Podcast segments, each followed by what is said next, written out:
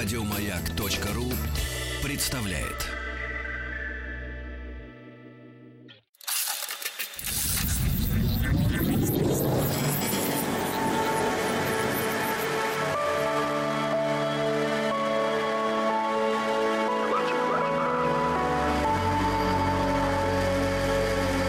Стаховский лайф на маяке. Как любой, уж не знаю, нормальный или не очень человек, конечно, пытаюсь каждый раз э, облегчить себе работу. И, ну, вы же понимаете, как работает мозг, да, он всегда идет по пути наименьшего сопротивления и пытается создавать для себя такие условия, чтобы ему нужно было поменьше напрягаться. Ну, и мы, соответственно, вслед за ним, э, поскольку, с одной стороны, мозг, конечно, часть нашего организма, с другой стороны, периодически возникают в этом какие-то сомнения, и выглядит он как нечто совершенно отдельное, он что-то там все решает, а мы вот это вот по пятам что называется, костик мамин хвостик. И сегодня в попытке обратиться к, в очередной раз, вполне традиционно, к историческим событиям, которые происходили в этот день, в разные годы, я подумал, ну надо же придумать какое-нибудь вступление, сказать какие-то слова перед тем, как, собственно, приступить э, к процессу, а начать это всегда самое трудное, и я думаю, надо же вот что-то же сделать, чтобы вот не просто так, а обратиться ко дню... 9... Сегодня какое число-то у меня? 19 июня. 2019 года, и я думаю, пойти, что ли, может, посмотреть красиво какой-нибудь афоризм э, про историю, придумать и сделать какой-нибудь симпатичный э, заход. И я, признаться, открыл Google, разумеется, что-то там набрал какие-то кнопочки, и первое, что на меня свалилось, это действительно был афоризм, который звучит следующим образом. «История, свидетель прошлого, свет истины, живая память, учитель жизни, вестник – старины. Марк Тулей Цицерон. Вот этот вестник э, старины в особенности меня сегодня зацепил, по этому принципу и пойдем, потому что хочется, как обычно, туда, в старину, куда-нибудь поглубже, и, что называется, добро пожаловать э, в эти приключения к нашим историческим посиделкам. Это «Объект-22». Я Евгений Стаховский. Ну и давайте действительно посмотрим, что происходило в разные годы, в день 19 э, июня, в котором я сегодня – Э, пребываю, что там у вас в этом смысле происходит, понятия не имею. Ну, в общем, это не имеет никакого значения. Главное, что есть некая тема, и у нас есть повод э, или способ к ней обратиться.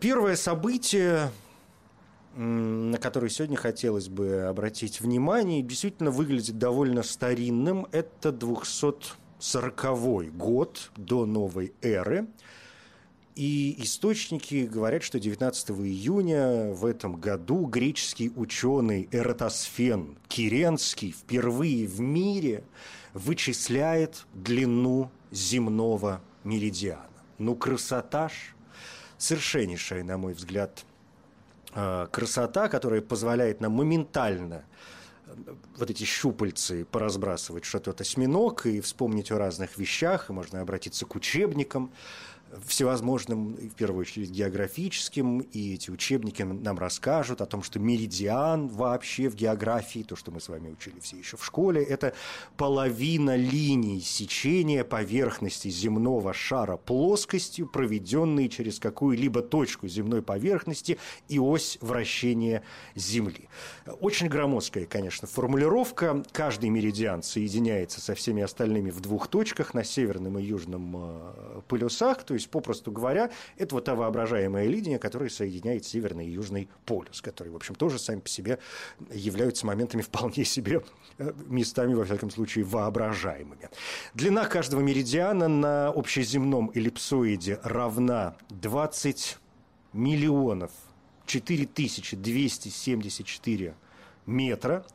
Все точки одного меридиана имеют одинаковую долготу, но разную широту – есть понятие нулевого меридиана, и сейчас в международной практике, согласно решению Международной меридианной, была и такая Международная меридианная конференция 1884 года. А, так вот, тогда за начальный нулевой меридиан был принят Гринвичский, проходящий через Гринвич, административный округ Лондона, располагающийся на юго-востоке британской столицы, на правом берегу Темзы, и от Гринвичского меридиана ведется отсчет долготы, согласно решению Международной вот этой меридианной конвенции 1884 года.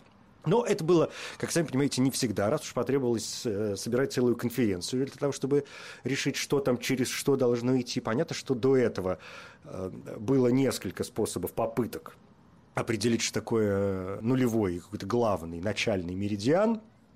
Скажем, в России в XIX веке за нулевой меридиан был принят Пулковский меридиан, использовавшийся и после установления в 1884 году Гринвичского меридиана как международного начального меридиана.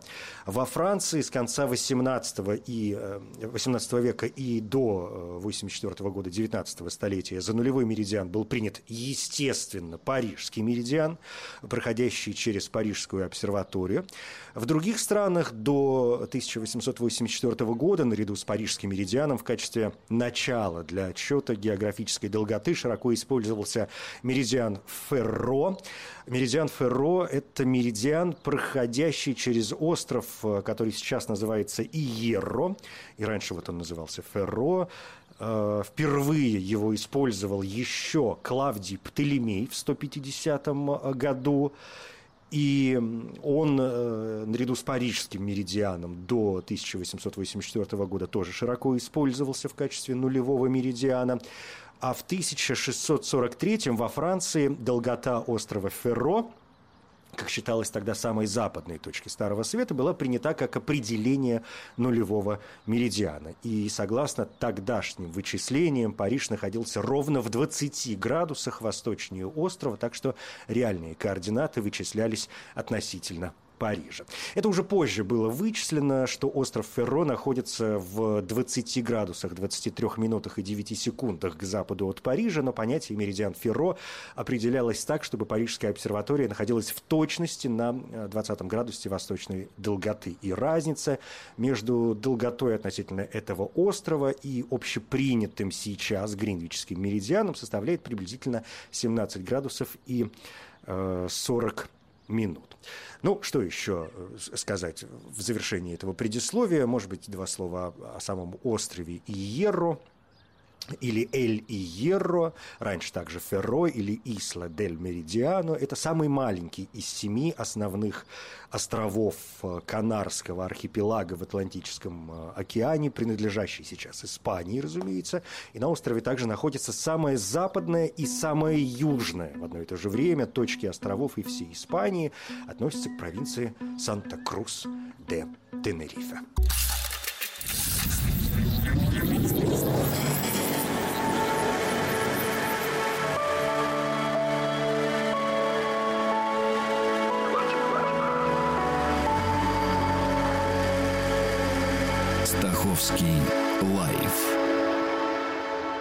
На маяке. Давайте все-таки теперь к э, Эратосфену Киренскому, вот к тому товарищу, от которого мы сегодня в первую очередь оттолкнулись. Напомню об этой дате, 19 июня 240 года до новой эры греческий ученый Эратосфен Киренский впервые в мире вычисляет длину земного меридиана. Надо же понять, как он это сделал.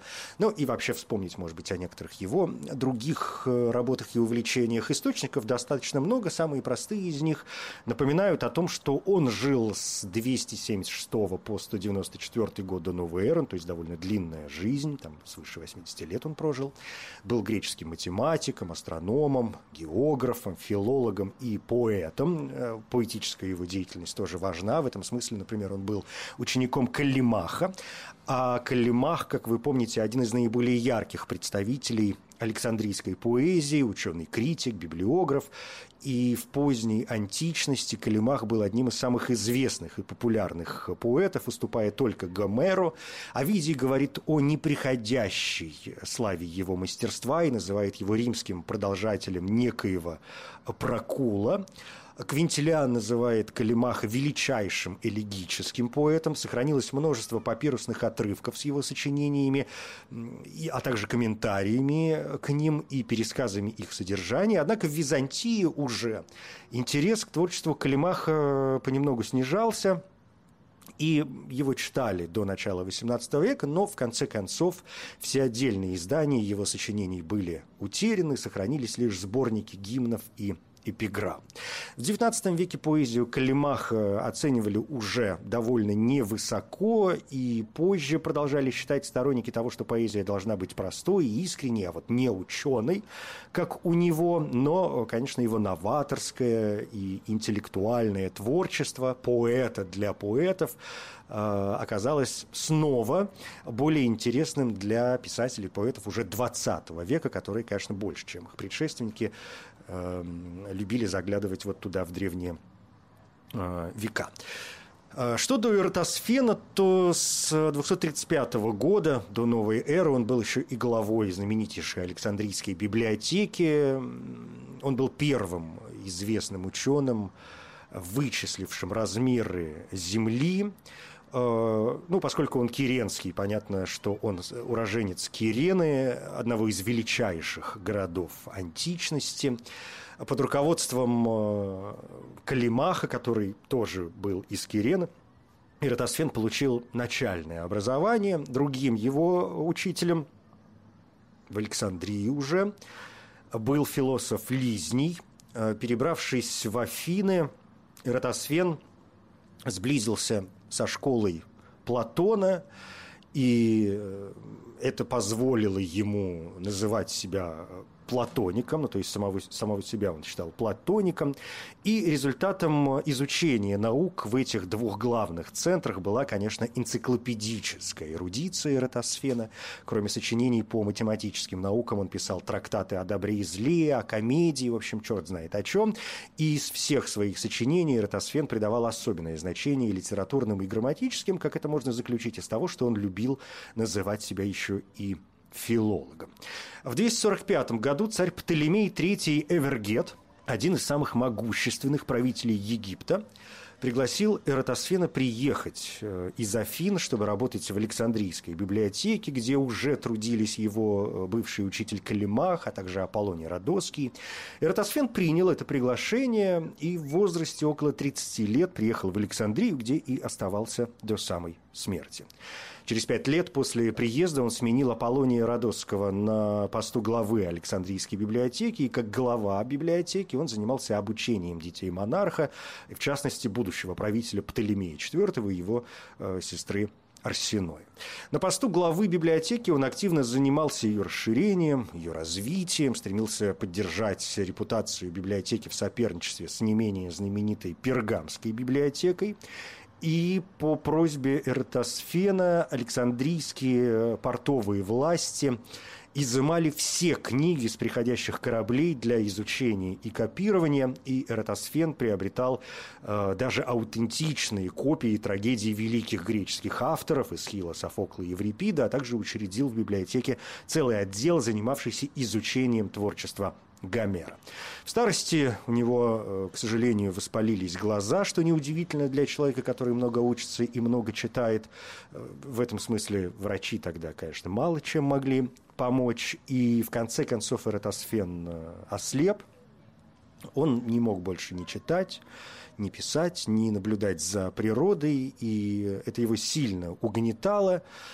Настолько, что в конце концов в 194 году до новой эры он принял решение уморить себя голодом. Вот тоже, пожалуй, сюжет для нашего цикла, посвященного необычным, неординарным из ряда вон э, смертям.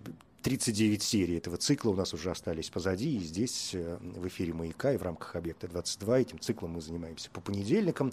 Если вдруг вы как-то что-то пропустили и только сейчас заинтересовались, то, что называется, добро пожаловать в подкасты, и на сайте «Маяка» можете найти, и в iTunes, и в других источниках. В общем, 39 серий уже позади этих историй, сколько еще будет, я пока понятия не имею. В общем, вот Эртосфен расстроился, решил уморить себя голодом.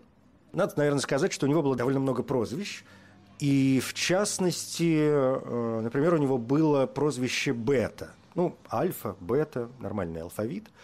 Э, то есть бета имелся в виду, имелось в виду, что он второй. Тут есть две версии. По одной, что он вроде, поскольку мы сказали, да, что он ощущал себя платоником, то вот бета означало, что он второй Платон, тот-то, понятно, был альфа.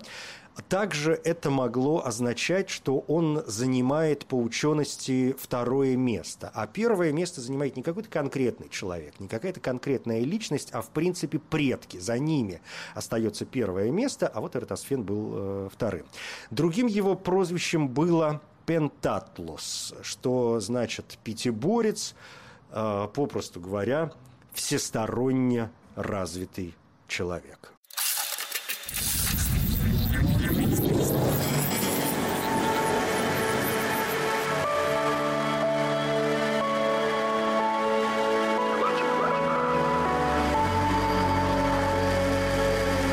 Стаховский лайф на маяке. Это «Объект-22», я Евгений Стаховский. Сегодня к историческим событиям, которые произошли в разные годы 19 июня, поскольку я сегодня пребываю в именно этом дне. И мы оттолкнулись от события, которое произошло в 240 году до новой эры. Говорит, что именно в этот день, уж не знаю, как это вычислили, но источники утверждают, что именно в этот день греческий ученый Эратосфен Киренский впервые в мире вычисляет длину земного меридиана. Ну вот мы немножко прошлись по его такой очень облачной биографии. И прежде чем мы дойдем до, собственно, Меридиана, мне бы, конечно, хотелось сказать несколько слов о его других работах, поскольку Эратосфен был э, автором множества работ из э, сочинений его, например, по математике. До нашего времени дошло только написанное к царю Птолемею письмо об удвоении куба – это письмо сохранилось э, в комментарии Евтокия к трактату Архимеда о шаре и цилиндре. Сведения о других математических сочинениях Эратосфена отличаются крайней неполнотой, но э, возможно, что именно к Эратосфену восходит алгоритм разворачивания всех рациональных отношений из отношения равенства, которые в конце, были, э, в конце концов были описаны Теоном Смирнским и Никомахом Герасским. Отрывок из еще одного сочинения Эратосфена приводит э, все тот же Никомах Герасский в своем введении в арифметику. То же делает и Ямвлих в своем комментарии уже к этому сочинению Никомаха. Предмет этого отрывка состоит в изложении найденного эратосфеном способа определения произвольного количества последовательных простых чисел, что мы с вами знаем э, еще и как решето эратосфена. Название решета этот метод получил потому, что, согласно легенде, Эратосфен писал числа на дощечке, покрытой воском, и прокалывал дырочки в тех местах, где были написаны составные числа. Поэтому дощечка э, представляла собой некое подобие решета, через которое что называется, просеивались все составные числа, а оставались только числа простые. И, в конце концов, Эратосфен довел э, таблицу простых чисел до тысячи. Если говорить об астрономии, то из сочинений Эратосфена в этой области до нашего времени, к сожалению, дошло только одно. Это катастеризмы, то есть перечисление созвездий, заключающихся в них звезд, где указывается до 700 объектов. Определение положения этих звезд сочинение, опять же, к сожалению, не дает. Ну и, кроме того, Эратосфен определил угловое расстояние от экватора до тропика. Он нашел его равным 11 э, 80 третьих от 180 градусов. И э, вот именно в этой связи с э, астрономией и находится работа Эратосфена, состоящая в измерении длины земного меридиана. Краткое изложение этой работы известно нам по трактату Клеомеда о круговращении небесного свода. Я с удовольствием процитирую для вас определенную часть этого сочинения. Эратосфен говорит, что Сиенна и Александрия, города – лежат на одном меридиане. И поскольку меридианы в космосе являются большими кругами, то такими же большими кругами обязательно будут и меридианы на Земле. И поскольку таков солнечный круг между Сиеной и Александрией, то и путь между ними на Земле с необходимостью идет по большому кругу. Теперь он говорит, что Сиена лежит на круге летнего тропика, и если бы летнее солнцестояние в созвездии Рака происходило ровно в полдень, то солнечные часы в этот момент времени с необходимостью не отбрасывали бы тени, поскольку солнце находилось бы точно в зените. Дела и в самом деле обстоят таким образом э, в полосе шириной в 300 стадиев. Э, тут надо отвлечься и сказать, что со стадием, э, к слову, не все ясно, это очень неустойчивая мера, но в среднем это где-то 180 метров. Ну, там плюс-минус, есть разные единицы. Так вот, а в Александрии в этот же час солнечные часы отбрасывают тень, поскольку этот город лежит к северу от Сиены. И эти города лежат на одном меридиане и на большом круге. На солнечных часах в Александрии, надеюсь, сейчас вы не путаетесь э, во всем этом деле и как-то пытаетесь, пытаетесь себе представить. Так вот, на солнечных часах в Александрии проведем дугу, проходящую через конец тени гномона и основание гномона – и этот отрезок дуги произведет большой круг на чаше, поскольку чаша солнечных часов расположена на большом круге. Но здесь я опять же отвлекусь и напомню вам, что гномон, если нужно пояснение, это древний э, астрономический инструмент, такая установленная плита, проткнутая посередине иглой. И вот этот обелиск или колонна или плита, или бог знает что еще, позволяет по наименьшей длине его тени в полдень определить угловую высоту Солнца. И кратчайшая тень указывает и направление истинного меридиана. И гномоном также называют часть солнечных часов по тени, от которой определяется время в солнечных часах. Далее. Вообразим две прямые – опускающиеся под землю от каждого гномона и встречающиеся в центре Земли. Солнечные часы в Сиенне находятся отвесно под Солнцем, и воображаемая прямая проходит от Солнца через вершину гномона солнечных часов, производя одну прямую от Солнца до центра Земли. Вообразим еще одну прямую, проведенную от конца тени гномона через вершину гномона к Солнцу на чаше в Александрии. И она будет параллельно уже названной прямой, поскольку уже сказано, что прямые от разных частей Солнца к разным частям Земли параллельны. И вот теперь главное. Прямая, проведенная от центра Земли к гномону в Александрии, образует с этими параллельными равные накрест лежащие углы. Один из них с вершиной в центре Земли при встрече прямых, проведенных от солнечных часов к центру Земли, а другой с вершиной на конце гномона в Александрии при встрече с прямой, идущей от этого конца к концу его же тени от Солнца, там, где эти прямые встречаются наверху. Ну, слегка запутанно, но, в принципе, представить себе можно. Самое главное, вы прекрасно себе представляете эти линии, которые вот движутся одна там где-то в одну сторону, другая в другую сторону, где-то они параллельны, где-то накрест лежащие.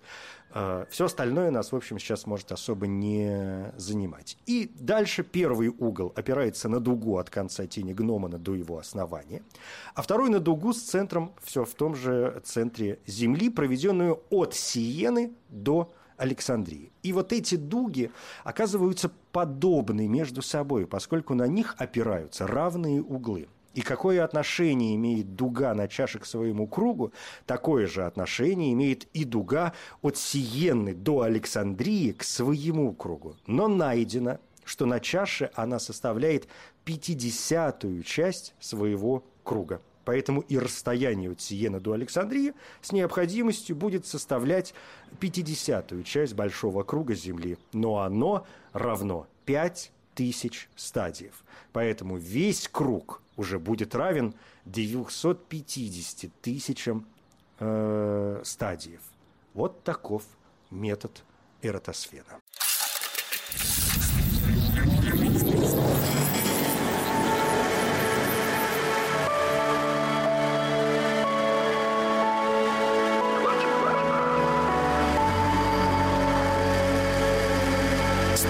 Стаховский лайф на маяке.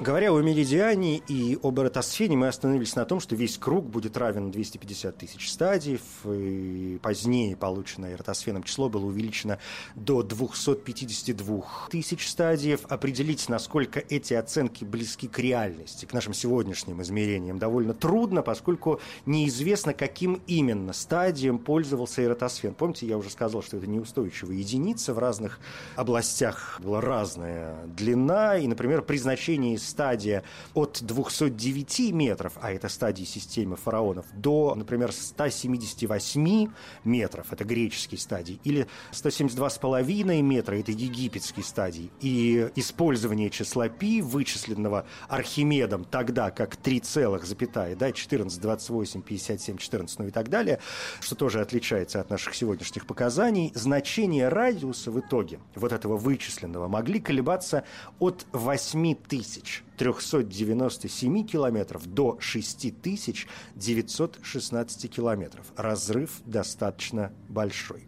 Также упоминаются использование стадии в размере 157,2 метра, при этом радиус Земли равнялся бы 6302 километра, но современные измерения дают для усредненного радиуса Земли величину в 6371 километр, что в любом случае делает вышеописанный расчет выдающимся совершенно достижением и, как ни крути, первым, ну, достаточно точным расчетом размеров нашей планеты. Это вот то, что касается вычисления значит, размеров Земли и, в частности, меридианов. А что еще, раз мы говорим сегодня только об эротосфене Киренской, мы уже остается совсем мало времени, уже не будем отвлекаться на другие темы. Считается, что именно эротосфен создал первую карту мира, которая давала примерное представление о взаимной удаленности городов и стран. Он утверждал, что точное отображение мира даже в двух измерениях зависит только от установления точных линейных размеров. Его великие достижения в области картографии сразу стали использоваться в качестве новой методики для построения карт с меридианами и параллелями. Эти осевые линии были размещены на карту Земли из эм, места своего происхождения Родоса, и с тех пор мир стал разделен на сектора. Э, в сравнительно больших отрывках дошло до нас сочинение Эратосфена о географии. В полном своем объеме оно делилось по свидетельству Страбона на три книги. Ну, вы помните, что Страбон – античный историк и географ Римской империи, автор истории знаменитейшей, которая, правда, не сохранилась, и автор географии, сохранившейся почти полностью – так вот, в первой книге Эратосфен дал критический обзор истории географии от первого появления географических понятий у Гомера до своих непосредственных предшественников, то есть до историков и географов, воспользовавшихся э, походами Александра Македонского и их описаниями. Вторая книга излагает основы географии по взглядам самого автора, и э, третья книга – это его взгляд на сушу. А, Эратосфена также называют отцом географии за его заслуги в развитии географических идей, а также за то, что ему принадлежит и сам термин география, то есть землеописание. Эратосфен является основателем и научной хронологии. В своем труде «Хронографии» он попытался установить даты, связанные с историей Эллады, и составил список победителей Олимпийских игр. Раз уж в самом начале было сказано о том, что он э, ученик э, Калимаха, то надо, конечно, сказать и о его чисто литературных произведениях. И в античном мире Эратосфен был известен э, и как эпический поэт, и как элегический поэт. А, например, у него есть поэма «Гермес», где он вкладывает в уста Гермеса рассказ о гармонии сфер.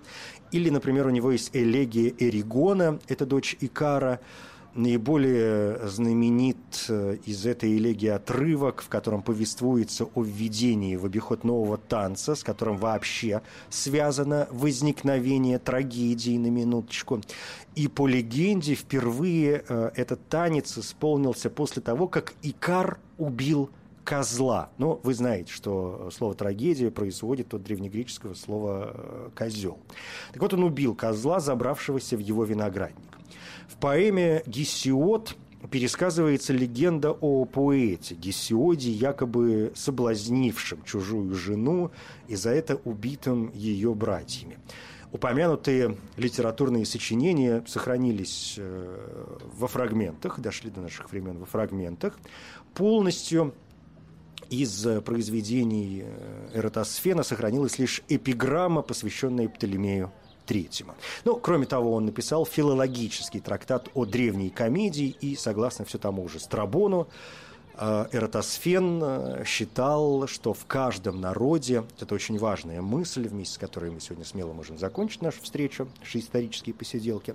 Так вот, Эратосфен, э, согласно Страбону, считал, что в каждом народе есть хорошее и дурное, добро и зло, он критиковал в этом смысле Аристотеля за то, что тот делил человечество на греков и варваров и настаивал на сохранении расовой чистоты греков. Эратосфен в этом смысле был человеком более продвинутым, э, персоной более, если хотите, человечной и, конечно, смотрел э, далеко вперед. Ну, вот такая, такая, такая персона, такой персонаж нас сегодня э, занимал. А, краткая история его жизни и его достижений.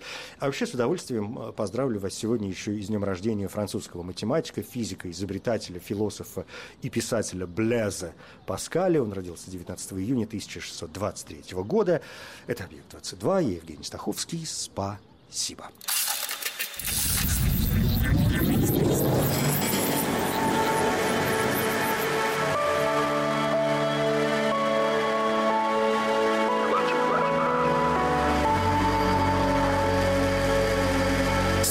Стаховский лайф на маяке. Еще больше подкастов на радиомаяк.ру.